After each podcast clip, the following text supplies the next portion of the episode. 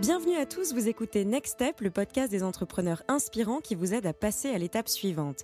À chaque épisode, on vous propose de partir à la rencontre de personnes passionnées, d'écouter leur parcours et de vous en inspirer. Pour vous accompagner et vous guider dans cette aventure, nous serons deux. Je m'appelle Elisa et je suis avec Tariq. Bonjour Elisa, bonjour tout le monde. Alors comme vous le savez, nous sommes dans le studio de la Chambre de commerce de Bruxelles qui représente les intérêts des entreprises bruxelloises. Bessie aide et accompagne ses membres dans le développement de leurs activités. Et bien sûr, on remercie Bessie de rendre ce podcast possible. Avec l'accélération digitale de Telenet Business, osez développer votre marketing en ligne. Prenez gratuitement rendez-vous sur accélérationdigitale.be et clients ou pas, nos experts viendront vous expliquer comment. Pour cet épisode, nous sommes ravis d'accueillir Jean-Manuel Farsi. Bonjour Jean-Manuel. Bonjour Elisa. Bonjour Tariq. Bonjour Jean-Manuel. On est ravis de t'accueillir sur Next Step. Alors avant de préparer ce podcast, j'ai constaté que tu étais plutôt discret. Ceci étant, nos quelques échanges m'ont fait réaliser que ton parcours entrepreneurial était très riche. On voit que tu as été longtemps active avec ta société Blue Pepper dans le secteur des tendances culinaires. Et si tu es là aujourd'hui, c'est pour nous parler de ta next step, puisque tu viens de te reconvertir dans l'artisanat en devenant artisan cirier. Alors on va avoir plein de choses à dire, mais dans Next Step, on aime bien euh, les entrepreneurs atypiques. Est-ce qu'on pourrait revenir un tout petit peu sur le début de ta carrière? Avec plaisir. Ma carrière, euh, mes études, ma carrière? Ben le, début, par exemple, oui, tes études. Je sais que tu es plutôt autodidacte. Tout à fait. Moi, j'ai été à l'école euh, très longtemps, mais pas très, pas très souvent. j'ai souvent recommencé mes classes d'ailleurs. Et à 16 ans, j'ai commencé une école hôtelière pour travailler en restauration ce que j'ai fait pendant une dizaine d'années. Et à 26 ans, j'ai créé une entreprise qui s'appelait Grain Noir.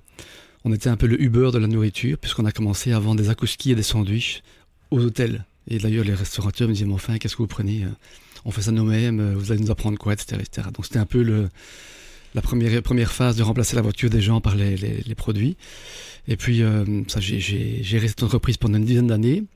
Je l'ai vendue en 2001 et j'ai eu une entreprise qui s'appelait Blue Pepper, comme tu viens de le dire, qui était euh, importateur et distributeur de produits prêts à manger innovants.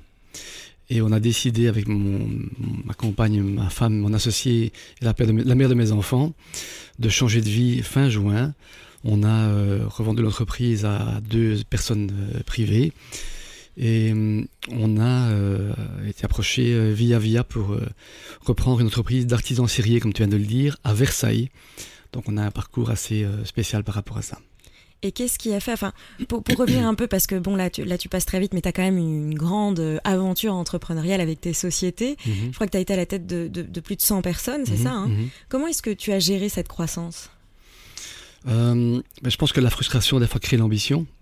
Donc euh, la frustration de ne pas avoir euh, été reconnu à l'école, de ne pas avoir euh, réussi à l'école, de ne pas avoir été compris à l'école, ben, a certainement créé un grand besoin de reconnaissance. Donc je crois que le moteur initial a certainement été l'envie de, de, réaliser et d'être reconnu. Et donc je pense qu'à cette époque-là, c'était plus l'ambition absolue que la volonté de vouloir créer quelque chose. Donc quand l'ambition passe au-dessus des choses, ben, tu tu, survoles un peu les étapes. Euh, oui, bien sûr. Euh, avec euh, plus de facilité qu'en étant tout le temps sur la terre, etc., Donc je pense que j'ai beaucoup survolé les choses. quand tu gères ben, pas mal d'entreprises, comme, comme à une époque j'en avais six. Oui, c'est ça, six entreprises. Oui. Ben, tu gères moins les choses, tu gères moins les gens. Donc je pense que c'est des fois un petit peu tout un revers. Hein. Quand tu gères trop, trop près du terrain, ben, tu gères pas assez en distance. Quand tu gères trop en distance, tu gères pas assez près du terrain. Donc voilà un peu le et qu'est-ce qui a fait que cet entrepreneur a décidé de se reconvertir? Quel, a été peut-être le, point de basculement où tu t'es dit, bon voilà, il faut vraiment que je passe à autre chose maintenant? Euh, le, point de basculement, ben, comme je le disais à l'instant, euh, quand l'ambition prend le dessus, ben, c'est peut-être pas nécessairement l'individu qui prend le cap. Donc quand tu décides, quand tu es jeune, d'avoir l'ambition de faire des choses et de te réaliser pour être reconnu, ben, heureusement, euh, un jour la vie prend le dessus, tu te dis, mais enfin, est-ce que c'est vraiment la vraie vie quoi? Et hum, après 25 ans d'indépendant dans l'alimentaire, un métier difficile, des clients de plus en plus compliqués, euh, du chantage régulier de la part de nos clients pour dire tiens on va aller, on va changer de fournisseur, etc., etc. La grande distribution qui change beaucoup. Euh, et aussi l'âge qui avance. Hein. On a deux petits enfants, euh, j'ai 53 ans. Tu dis à un moment mais qu'est-ce que je fais de ma vie en fait? Donc je pense qu'on a vendu plus par choix personnel de, changement de vie que par choix financier. Quoi. On a vraiment voulu à un moment se dire on, on aspire à autre chose, se rapprocher de l'essentiel, se rapprocher de, de, choses plus fondamentales. Et aujourd'hui, euh, on, même c'est compliqué, hein, demain on passe chez le notaire pour créer une SRL. on, a c'est une nouvelle vie. C'est vraiment une vraie nouvelle, vie. mais on est plus conscient des choses, donc on a plus peur, certainement. J'ai aussi peur qu'un jeune de 25 ans qui va créer sa boîte. Mais je pense qu'aujourd'hui, on, crée de nos mains, on, fait des choses chez nous. Mais pour revenir à ta question, qu'est-ce qui fait le changement de vie? C'est certainement un passage difficile dans ma vie personnelle il y a un an et demi. J'ai fait un burn-out il y a un an et demi où j'ai clairement euh, eu un moment euh, de surmenage où je me suis vraiment remis en question. Et on a eu la chance ben, d'avoir euh, un associé avec qui on a fait des réunions diverses où on a vraiment planifié et discuté nos visions à chacun des années à venir. Et il est clairement ressorti chez nous, avec ma femme et moi-même, que notre ambition était de faire des choses plus essentielles en fait. Et donc on a on euh, et comment vous avez découvert la, cire, la bougie? Ah ben, La cire, c'est la finalité. Et je pense que le premier point, c'est le fait d'accepter le changement. Oui. Donc on a euh, euh, décidé en septembre, il y a un an, juste presque jour pour jour, de vouloir changer. On a rapidement trouvé quelqu'un qui est intéressé par reprendre l'entreprise. Mais le projet a duré un an. Donc on a vendu fin juin. On, a passé par on est passé par un processus assez compliqué, contraignant, fatigant, émotionnellement très intense. Et donc on a vendu fin juin et, au mois de mai on est parti à Paris pour euh, voir des copains qui changeaient de métier. Et, lors de cette soirée-là, j'ai eu une rencontre incroyable avec quelqu'un qui m'a dit mais tiens qu'est-ce que tu vas faire? On ne savait pas ce qu'on allait faire. on n'avait pas de projet. On vendait, on changeait pour changer. Et on voulait prendre six mois sans rien faire. Et donc j'ai dit à cette personne qu'on ne savait pas. Et donc elle m'a dit tiens j'ai un copain qui est artisan à Meudon, donc pas loin de là, qui fait des photophores en bougie et qui, euh, qui arrête mais qui n'a pas de repreneur. Est-ce que ça t'intéresse? C'est moins des bougies. Euh, c'était pas ma passion absolue. Et donc on est, on est parti chez lui le lendemain matin à 10h. Ah, le lendemain matin, vous prenez la décision Avant de rentrer chez nous, on est parti le voir. Et euh, après 10 minutes, ma femme me dit tiens, on est intéressé. Donc c'est en général moi le, pousseur de changement. Et, là, c'était elle. Donc on a discuté rapidement avec lui, on a rapidement tombé sur un prix euh, vraiment pas très très cher. Et, donc le but c'était de faire former chez lui fin août, pendant 15 jours à Meudon. Donc on a, on a reçu une maison à prêter, on a, on a reçu un, euh, on a pris notre neveu qui nous accompagnait pour gérer nos enfants. Et donc on a été formé 15 jours fin août et, on a tout ramené chez nous euh, début septembre pour s'installer à la maison chez nous. Et là, qu'est-ce qui se passe dans votre tête? Faut réfléchir, faut pas trop réfléchir, faut y aller, faut y aller à l'instinct. Comment ça se passe? Ben, Je pense que si tu réfléchis beaucoup, tu fais rien. Mhm. Parce que parce que c'est assez euh, angoissant. Et si tu réfléchis trop loin, tu n'avances pas. Si tu penses au passé, tu n'avances pas non plus. Donc c'est moment de sentir ce que tu ressens pour euh, te dire que c'est un chemin dans lequel on veut aller. Euh, on a des risques, bien entendu, hein, mais qu'est-ce qu'on a comme risque C'est de recommencer, de d'échouer. De... Donc aujourd'hui, ben, on a euh, réaménagé notre maison. On avait une cave de 40 mètres carrés ou 35 mètres carrés qui était une cave pleine de brôles, mais qu'on a dû ranger et vider. Et donc une cave, ça reste une cave, donc on l'a réaménagée. Aujourd'hui, on est chez nous. Nos enfants adorent ce qu'on fait. Ils passent leur temps avec leurs copains à toucher la cire, à, tester. Donc on démarre dans quelques jours. officiellement. Officiellement demain, quoi. Et alors, comment ça s'est passé? Parce qu'en plus, vous étiez deux dans cette aventure. Mhm. Donc, ça a été plutôt euh, un plus, le fait d'être deux, de s'accompagner quand il y en a un qui, se pose des questions ou qui n'a pas le moral, il y a l'autre qui est là pour le remonter. Mais je pense en plus, c'est pas rien, vous êtes un couple, donc ah là, c'est très. Euh, on était un couple, on se retrouve un jour à la maison, dans notre, notre, petite maison à Boisfort, euh, qui est pas très grande, et on. Avant, tu, tu tirais ta boîte en, en, demandant tout à tout le monde et en, ayant un dépôt de 1000 mètres carrés derrière, en stockant des choses partout et en ayant une secrétaire, un comptable, etc., etc., ben, le jour où c'est fini, tu n'as plus d'entreprise, tu n'as plus de personnel, tu n'as plus de, euh, plus d'expertise, tu prends la cire, tu te brûles, tu te coupes, euh, tu prends des caisses 25 kilos, tu redeviens apprenti. Tu dis waouh, à 52, 53 ans, c'est assez compliqué de repartir de zéro en fait. Donc je pense qu'aujourd'hui, on vit une période qui est à la fois intense, à la fois angoissante, à la fois déstabilisante, très fatigante physiquement, parce que tu réapprends tout. Tu vois des clients qui posent des questions que tu ne connaissais pas. Donc, euh, euh, je pense qu'il y a plein d'excitation. Ben, il, il faut aussi gérer euh, ce que ton corps te renvoie en disant Oula, mais qu'est-ce que tu fais C'était quand même facile avant. Et comment on s'entoure justement dans ces moments? Est-ce que vous vous entourez? Mhm. Quelles sont un peu vos personnes ressources dans cette reconversion? Déjà, on est deux. On a deux caractères clairement opposés. Annette est allemande, donc elle a ce côté très organisé et très germanique. Il n'y a, a, pas, de, de, schéma, mais il y a quand même des structures qui sont certainement différente par son histoire et son, parcours qui est plus dans des, boîtes de consultance. Donc elle a cette méthode assez régulière. Dans le travail qu'on fait, elle est très méthodique et très organisée. Moi, je suis très créatif. On s'entoure de comptables. C'est marrant, j'ai engagé l'ancien comptable de Grain Noir qui était mon comptable il y a 25 ans, qui a créé une boîte ben, qui nous accompagne avec son associé fiscaliste. Euh, ben, Pedro, qui nous a vendu le projet, nous accompagne en permanence, on l'appelle, tiens, on a raté ça, etc., etc. Et puis on essaye de s'entourer de gens qui sont des gens positifs et qui vont nous tirer vers le haut, plutôt de gens qui vont nous pousser vers le bas, en disant qu'on est fou, qu'on est ci, qu'on est ça. Euh. Et c'est très gai d'avoir plein de retours sur les réseaux sociaux de gens qui reconnaissent le risque qu'on prend et qui ont une certaine admiration de ça. Donc c'est très chouette. Oui, c'est ça. J'avais envie aussi de te poser la question de comment est-ce que l'entourage ou tu vois les, anciennes personnes avec qui tu travaillais, on, t'encourage ou pas, ou sont mhm. présents ou pas? Comment ça s'est passé ben, Tu sens que beaucoup de gens aujourd'hui sont dans un, changement de vie. Hein. Tu sens que les gens aujourd'hui euh, se posent des questions sur le fond et sur la la manière de faire les choses. Pourquoi est-ce qu'on fait les choses? Le sens, oui. Le sens des choses. Pourquoi est-ce qu'on s'investit tellement dans un projet alors que l'entreprise un jour te prend, te jette, euh, tout comme le système? Donc on sent que dans le monde aujourd'hui, beaucoup de gens sont en questionnement. Donc on interpelle beaucoup de gens qui disent waouh, vous réalisez quelque chose que euh, qu'on aimerait faire et qu'on on, aurait peut-être du mal à faire. Et donc on a, on a autour de nous beaucoup de gens qui nous accompagnent, qui nous poussent, qui nous admirent et qui nous, qui nous apportent de la motivation en nous disant de continuer quoi. Et quels sont euh, vos futurs objectifs Qu'est-ce que vous vous mettez encore euh, à l'heure actuelle là, pour euh, le, développement de l'entreprise Je pense que le premier point, c'est de comprendre comment ça marche. C'est clair que c'est pas en 15 jours qu'on va prendre un métier de 10 ans. Donc on doit apprendre. Vous continuez de vous former? Ah ben oui, on se forme tout le temps. On, passe son temps à renverser des pots, à, faire des erreurs de couleur, à, arriver ce matin chez Tariq on a oublié une bougie que j'avais promis. donc on a plein de choses aujourd'hui qu'on apprend et qu'on redécouvre. Donc travailler chez soi, c'est compliqué. Hein donc euh, redécouvrir un lieu où il y a moins de lumière, etc. etc. Donc on apprend beaucoup. Euh, on communique pas mal sur les réseaux sociaux. Moi j'aime bien faire ça. Et là, il y a une vraie histoire à raconter pour le coup. Tout à fait. Donc, euh, on passe chez le notaire aussi demain, donc on réapprend. Ben, une SRL, c'est pas une SPRL d'antan. donc, il y, y, a un vrai apprentissage des bases, un vrai apprentissage de refaire un devis toutes les demandes des clients changent. On, a vu la rasante l'autre jour, euh, une grosse salle de sport à Bruxelles qui veut nous louer des bougies et pas acheter des bougies.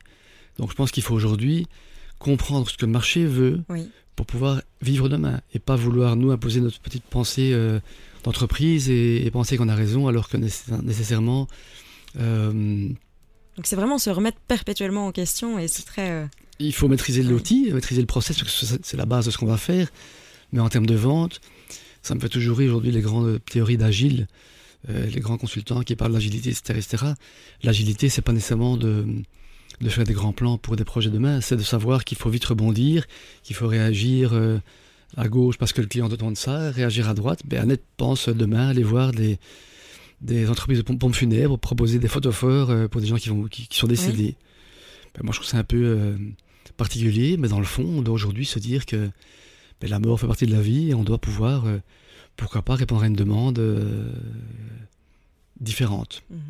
Très bien. Alors je crois que Tariq n'a pas été complètement vexé que, que tu oublies euh, la bougie aujourd'hui. Et voilà, maintenant je, te passe la parole pour continuer. Merci Elisa. Merci Elisa et merci Manu. avant de commencer, je voulais donc te rendre un petit hommage. Et donc c'est dire c'est un plaisir pour moi de t'avoir aujourd'hui. Ce qu'on fait dans Next Step, c'est partager des expériences et montrer en quoi ce partage peut aider les gens justement à avancer. Mhm. Et donc je tenais à dire que tu es une des personnes, euh, quand, quand j'ai créé ma, première start-up, euh, qui m'a donné des conseils qui sont restés et qui m'ont aidé au quotidien. Très touché, on a tous entendu plein de conseils, on a tous lu plein de livres, lu plein d'articles. Mais au bout d'un moment, après, tu peux te retourner et tu te dis, dans les dix conseils qui m'ont aidé à avancer, ben, toi, tu m'en as donné deux. Donc, on va peut-être pas parler de ça spécialement aujourd'hui, mais je voudrais quand même en évoquer un et, qui euh, illustre bien la différence entre euh, les grandes ambitions du créateur d'entreprise et la tête dans les étoiles, et puis après la, réalité quotidienne. Et la réalité quotidienne et, la, difficulté, euh, ben, souvent c'est lié donc soit au temps, soit à l'argent. Mm-hmm. Et, s'il y a bien un moment de tension, c'est et, où toutes les différences s'expriment entre l'entrepreneur et, et on va dire le salarié, c'est la fin de mois. La fin de mois, euh, pour pas mal d'employés, c'est génial. ça va recommencer, tout va aller mieux. Euh, je vais pouvoir boucler ma fin de mois. Donc plus on se rapproche de la fin du mois, plus l'employé est finalement heureux. Pour l'entrepreneur, c'est le calvaire, surtout en croissance ou qu'il y a des difficultés financières. quand tu vois que la fin du mois arrive et que tu dois, en, anglais on dit make payroll, c'est un peu le... Donc je crois que c'est vraiment une des plus grosses tensions que tu as dans la vie d'une entreprise et qui se mhm. passe tous les mois. C'est en gros, le patron ou la patronne se dit comment je vais faire pour payer ces putains de salaires et, euh, et, finalement, les employés disent bah, on, se casse la tête tous les jours pour l'entreprise, il a intérêt à me payer. quoi. Et, euh, et on peut croire que c'est des, des, tensions qu'on ne peut pas réconcilier. Dire les intérêts sont opposés. Euh, et, on sait tous que on peut être patient un tout petit peu, mais qu'il faut résoudre ce problème chaque mois. Alors toi, tu m'as donné un conseil, je sais pas si tu t'en souviens, qui m'a vraiment permis d'aligner les, les, visions. Euh, tu t'en souviens? Non. Je suis un peu long du coup. Hein. mais en gros, tu m'as juste dit, comme ça, c'est un petit préambule, tu m'as dit, euh, de toute façon, payer les salaires, c'est dur tous les mois. Et ce sera dur toujours, enfin je veux dire, voilà, donc c'est une donnée stable. La seule chose que tu peux faire, c'est au lieu d'essayer de négocier des délais avec tes employés et dire je vais être en retard, c'est essayer d'être en avance. Et faire tout ce qu'il faut pour être deux jours en avance plutôt que justifier deux jours de retard. Et quand tu payes tes salaires deux jours en avance et que tu es en difficulté, ben alors, euh, un, tu montres l'exemple, et deux, euh, tu fais comprendre à tout le monde que si toi tu es mhm. en avance, ben, tout le monde peut être en avance. Quoi, tu mhm. vois et donc voilà, donc je crois que ça, ne résout pas le problème de cash des gens qui nous écoutent, mhm. mais c'est en tout cas une manière, de, je, pense, de, voir ce moment critique de la vie d'entreprise difficilement. Bon, ben voilà. Euh, ceci étant dit, euh, revenons, à, revenons un petit peu à ton parcours, et donc je vais te poser donc, du coup une autre question sur l'argent. C'est quel est ton rapport à l'argent et comment est-ce qu'il a évolué dans les différentes phases de, ta carrière professionnelle? Alors c'est marrant, l'argent a été... Euh, j'ai pas m'étendre sur un divan en, parlant devant vous, hein, mais euh, je crois que petit, l'argent a été quelque chose de fondateur dans ma vie en fait. L'argent a remplacé euh, un regard, une tendresse, une affection parentale que j'ai perçue. Donc avec l'argent, je m'achetais des choses.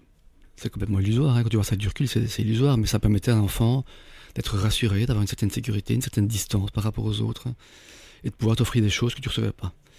Et donc l'argent a été pour moi très longtemps un moyen de me réaliser, un moyen de pouvoir et hum, d'exister. Euh, comment est-ce qu'il a évolué? Je pense qu'il en faut malgré tout pour vivre. Euh, c'est plus gai d'être euh, pauvre en étant riche que pauvre en étant pauvre. Hein. De vivre comme un pauvre en ayant un peu d'argent derrière toi, c'est plus simple que quand tu n'as pas d'argent et tu n'as pas d'argent du tout. Donc je pense que au fil des années, l'argent représenté pour moi a été besoin pour ma sécurité personnelle. Je pense que c'est facile de, faire la morale aux gens quand tu as de l'argent. C'est facile à hein, dire, euh, enfin, comporte-toi comme ça, fais pas, pas voler dans un magasin. Euh, j'aurais été il y a 15 ans en Louisiane quand il y avait les inondations. Je pense que j'aurais été le premier à aller dans un magasin, casser les carreaux pour prendre à manger, quoi. Donc je pense que c'est facile à dire aujourd'hui de critiquer quand tu as des moyens et du revenu, de dire euh, aux gens comme il faut faire. Quand tu juste rien et tu as juste ton salaire minimum ou même pas pour vivre et nourrir une famille, ben, je pense que le problème est différent. Donc l'argent a été pour moi quelque chose d'important. L'argent est important pour nourrir ma famille et vivre comme j'ai envie décemment, mais ça devient quelque chose euh, euh, de, fonda de, une fondation importante, mais pas une apparence importante. Alors, si on parle maintenant de, financement de la croissance des entreprises, hein, donc mhm. un sujet qu'on aborde euh, parfois, ce qu'on voit dans ton parcours, c'est que tu as toujours décelé, tu l'as dit tout à l'heure, euh, comprendre euh, où le marché va. Mhm. Euh, et donc, les hôtels achetaient la, bouffe des restaurateurs, toi tu l'as mhm. uberisé, tu nous l'as dit. Je crois que tu as eu un très beau contrat avec la Sabena à l'époque. Ah, que j'ai perdu. Voilà. Et c'est un petit peu ça. Et donc, et, même chose avec les tendances alimentaires. Donc on voit que dans la constante dans ton parcours, c'est déceler une poche, un, trou mhm. dans le marché et de s'y intégrer. Euh, et donc ça, euh, ma question c'est un peu, ça c'est un peu évident. On dit voilà, enfin non c'est pas évident du tout. Ce que je veux dire c'est, c'est, admirable et c'est nécessaire pour pouvoir créer plusieurs entreprises mhm, mhm. et, entreprendre. Mais à côté de ça, on voit beaucoup d'entreprises qui peuvent grandir et vivre et qui sont pas à la recherche des tendances, elles sont juste à la recherche de stabilité. Mhm. Et, euh, et je trouve que dans la vie, l'entreprise, parfois c'est ça. C'est, est-ce que est-ce qu'il faut nécessairement ça ou est-ce que c'est juste deux, deux manières d'entreprendre différentes? Une chasseur de tendance, l'autre bon père de famille à la tête d'une entreprise. Quoi. Alors, je ne suis pas sûr que je suis un bon patron. Je pense que je suis un bon leader. Je pense que je suis un gars qui, a du nez pour chercher le marché, mais je pense que je fatigue les gens aussi. Parce qu'à force d'amener tout le temps des nouveautés et tout le temps des changements, à un moment, les gens derrière sont fatigués de dire euh, quand tu viens à nouveau. Euh, donc je pense qu'il faut. Je, vois, pas de quoi tu parles. donc, donc, je pense qu'il faut des gens qui aient un nez. Et comme tu le dis, c'est un doux mélange entre. Si tu ne fais que gérer une entreprise en ne sentant pas le vent qui change dans la grande distribution, ou un carrefour qui demain va passer derrière toi, ou un client qui risque de passer vers un autre grossiste parce qu'il est moins cher, je pense qu'il est important de sentir le risque que représente ton business. Parce que hum, c'est ce que j'aime dans ce qu'on fait aujourd'hui. On fait tout à la main, on va tout faire nous-mêmes, donc on peut rapidement changer, etc. Euh, etc. L'autre risque, c'est quand tu changes tout le temps, tu changes tout le temps et c'est très fatigant pour toi et pour les autres. Donc moi j'aime beaucoup l'image du bambou. Euh, dans tout ce que j'ai eu comme entreprise, et je pense qu'on n'aura pas ça aujourd'hui, pour moi, un ERP a été la colonne vertébrale de notre projet. Il a fallu un ERP qui, en fait mettait des fondations dans le projet et qui canassait et moi et l'entreprise. Canassait, on s'entend, mais qui mettait des fondations de, d'articles, de, process de production, de temps de production, de plutôt de la structure, quoi. En Une structure de l'entreprise qui était fondamentale pour avoir les fondations de l'entreprise. Et le bambou, pour moi, est très centré mais quand on le vend par à gauche, il peut aller à gauche, à gauche, quand on le vend par à droite, il peut aller à droite. Et il revient toujours au milieu après. Donc il faut cette souplesse nécessaire et indispensable pour que le projet puisse bouger au gré du vent, parce que, un, arbre qui est rigide, à un moment, le vent est trop fort, il va casser en deux. Alors, faire un burn-out, c'est plier ou c'est casser C'est... Hum, c'est encaisser un choc, c'est encaisser quelque chose qui te vient comme ça, tu te rends pas compte que ça t'arrive. Euh, euh, j'en parle pas beaucoup, j'en ai pas beaucoup parlé jusqu'à maintenant. Je pense que c'est la première fois où j'en parle comme ça ouvertement. Merci de partager. Mais c'est euh, voir des clients et avoir des nausées, c'est euh, sentir que tu n'as plus la force de tirer le projet. Et quand c'est une entreprise dont tu tires le projet, ben, quand tu as un élément moteur du projet, c'est très dangereux pour ceux derrière. Donc heureusement qu'on a vendu Peur et que le gars qui m'a repris m'a dit, mais évidemment, j'ai pas partagé ça à l'époque avec eux. Mais il m'a dit, tu touches des sous aujourd'hui. On n'a pas, touché beaucoup de sous, mais tu touches des sous. Moi, j'ai vendu il y a quelques années, j'ai rien touché. Et donc, ok, on aurait pu vendre plus dans 4-5 ans, euh, parce que l'entreprise, à un moment, euh, tu vas acheter des produits en Asie, tu, tu jettes des conteneurs, etc., etc. Je pense que ce qui est dur, c'est qu'en fait, tu. C'est ton corps te rappelle, et ça suffit maintenant. Euh. Donc, j'ai pas dormi 15 heures par jour, c'était pas un burn-out où tu passes ton temps à dormir tout le temps, c'est un burn-out où tu sens que ton corps est fatigué et épuisé de, de supporter et porter des projets tout le temps qui sont bon, assez rude. Donc à un moment, il faut euh, euh, choisir et, lâcher prise. Et c'est bizarre, j'ai vu une personne qui m'accompagnait, un médecin qui m'a donné des plantes et autres, et qui m'a dit, moi je vois des gens tous les jours, monsieur, c'est mon métier, je gère ça. Et ce que vous faites dans le changement que vous opérez aujourd'hui, de vouloir à aller vers un métier plus manuel et de lâcher prise, une personne sur 100 qui le fait, parce que les gens ne font pas ce changement. Ils, ils, acceptent le changement en tant que tel, mais ils ne vont jamais aller vers un changement si radical, ils vont aménager les choses, etc. etc. Donc je ne veux pas me prendre des lauriers, etc., etc. Je pense que pour nous, c'est compliqué ce qu'on entreprend aujourd'hui. Hein. En fait, pour, euh, pour rebondir là-dessus, puisqu'on a des confidences, moi aussi, j'ai fait donc il y a deux ans euh, un fameux burn-out. Et, euh, et, je crois que quand j'avais 29 ans et que j'ai quitté le barreau, là, j'ai fait un bore-out, je mhm. crois, tu vois. C'est-à-dire que j'étais dans un cabinet d'avocats et je trouvais que être l'esclave du système, de, du, client et du dossier, mhm. etc., bah, c'était finalement fort ennuyeux. Mhm. Et tout ça finalement est lié. Et donc à l'époque, j'ai quitté le barreau et puis je suis devenu euh, euh, tenancier de bed and breakfast. Et mhm. alors, j'ai acheté des meubles et j'ai fait des petits déjeuners. Et c'est marrant, mais c'est un petit peu ce rapport à la création de quelque chose. Je dis, ah tiens, bah, je comprends le sens de ce que je viens de faire. Je viens de mettre quelque chose sur la table, tu vois. Et, puis je viens de rencontrer des gens aussi euh, pour une transaction simple qui est venez passer la nuit, c'est beau, c'est laid, c'était bien. Donc je crois que ça, ça, ça donne du concret.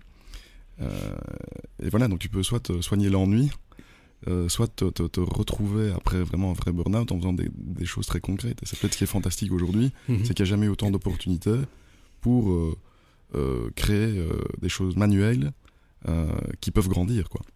Alors moi j'ai eu pendant des années un, mentor qui s'appelle Christian Brigaud, qui est, un, qui est un peu mon père spirituel depuis toujours, hein, je le vois encore de temps en temps. Et c'est un gars qui venait chez moi quand j'avais grain noir. On avait un petit bureau, j'avais mon bureau, j'avais un feu ouvert, on faisait un feu de bois, on fermait la porte, on mettait une musique classique, pendant trois heures on parlait de tout sauf du boulot. Et, quand tu pars de zéro, tu n'as pas étudié et que tu commences une boîte qui passe de, 100, de 0 à 150 personnes et qui va livrer sa bena, etc., etc., il faut encaisser les changements comme ça. Mhm. Et donc ce gars venait chez moi et régulièrement on parlait de la vie, etc. Et un jour, j'étais pas bien. Et on est parti manger chez mon copain Fred Nils au Canterbury. Et dans la voiture, il m'a mis Michel Sardou, S'enfuir et après. Je te conseille d'écouter ça. Et c'est quoi? Ça te rappelle que S'enfuir et après, mais tu pars, mais tu vas toujours revenir à ta vie en fait. Tu vas toujours revenir à qui tu es. Tu vas toujours revenir à ton fondement. Donc tu peux fuir, prendre de la drogue, prendre de l'alcool. Moi j'ai beaucoup joué quand j'étais jeune. hein. Quand j'avais 20 ans, je passais mon temps au casino, au champ de course, dans les bingos, etc., etc. Tu peux tout faire. Un jour, ta vie te ramène à... Tu peux mettre un couvercle sur la casserole. J'ai un copain qui fait toujours ça. Quand il a un problème, il met le couvercle. Mais un jour, la casserole va exploser. Donc un jour, tout te ramène quelque chose. Un jour, ta vie te ramène à ton essentiel. Donc cette musique, je l'écoute régulièrement quand j'ai dur aujourd'hui, de me dire, pouh, c'est compliqué ce qu'on entreprend. Parce que c'est vraiment différent et différenciant. Cette, musique me ramène toujours à me dire, mais m'enfuir, mais je vais quand même revenir à moi un jour. Donc il faut que j'accepte ce qui m'arrive.